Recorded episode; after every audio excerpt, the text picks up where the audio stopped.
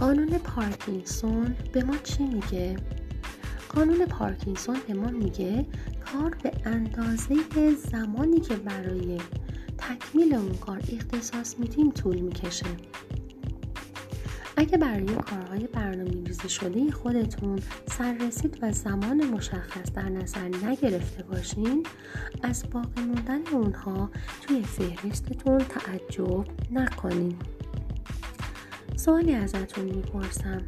واقعا بهش فکر کنید. اگر بانک برای اقساط شما تاریخ مشخصی در نظر نگیره شما اقساطتون رو کی پرداخت می‌کنید اگر برای قبض آب و برق و گاز سررسید مشخص وجود نداشت شما چه زمانی اونها رو تصویه می‌کردید؟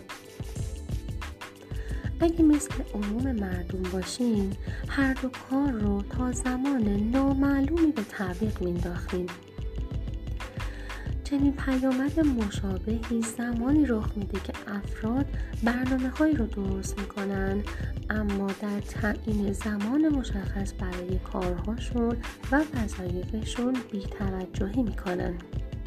یادمون باشه بدون داشتن سررسید و زمان مشخص انگیزه کمی برای اقدام وجود داره و بدون انگیزه هم چیزی به انجام نمی‌رسه.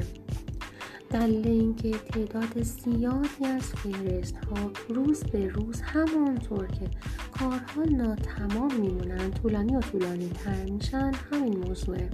خب این مشکل بزرگیه. چرا که بیشتر مردم پشت گوش میندازنش؟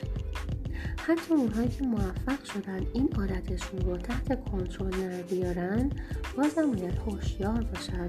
مبادا حواسشون پرت بشه سر برگردونن و دوباره به زندگی قبلیشون قدم بگذارن.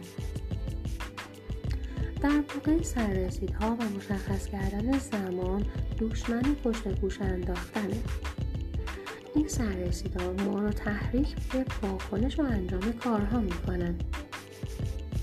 اگه همیشه کارهای مهمتون رو سر وقت به انجام میرسونید حتما انجام چیزی رو به درستی انجام خواهیم داد.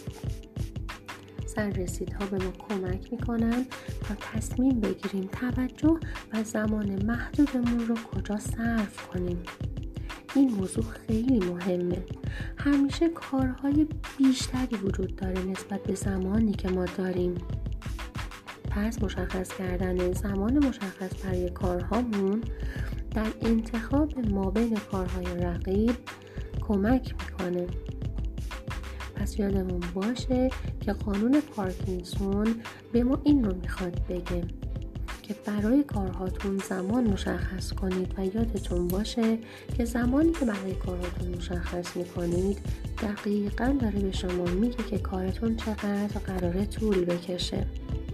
وقتی که شما میگید من این مطلب کتاب رو توی یک ساعت می‌خونم قاعدتا توی یک ساعت حداقل می‌تونم بگم تا 90 درصد موارد می‌تونید رو تمومش کنید.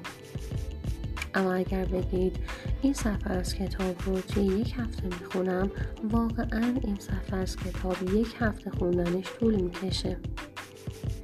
پس خواهش می‌کنم وقتی قرار مطالعه کنید یا هر کار دیگه ای انجام بدید زمانش رو برای خودتون مشخص کنید. البته واقع بین باشید و نسبت اینکه این کار چقدر سخت هست و زمانی که براش در نظر می‌گیرید رو بسنجید و رویایی عمل نکنید.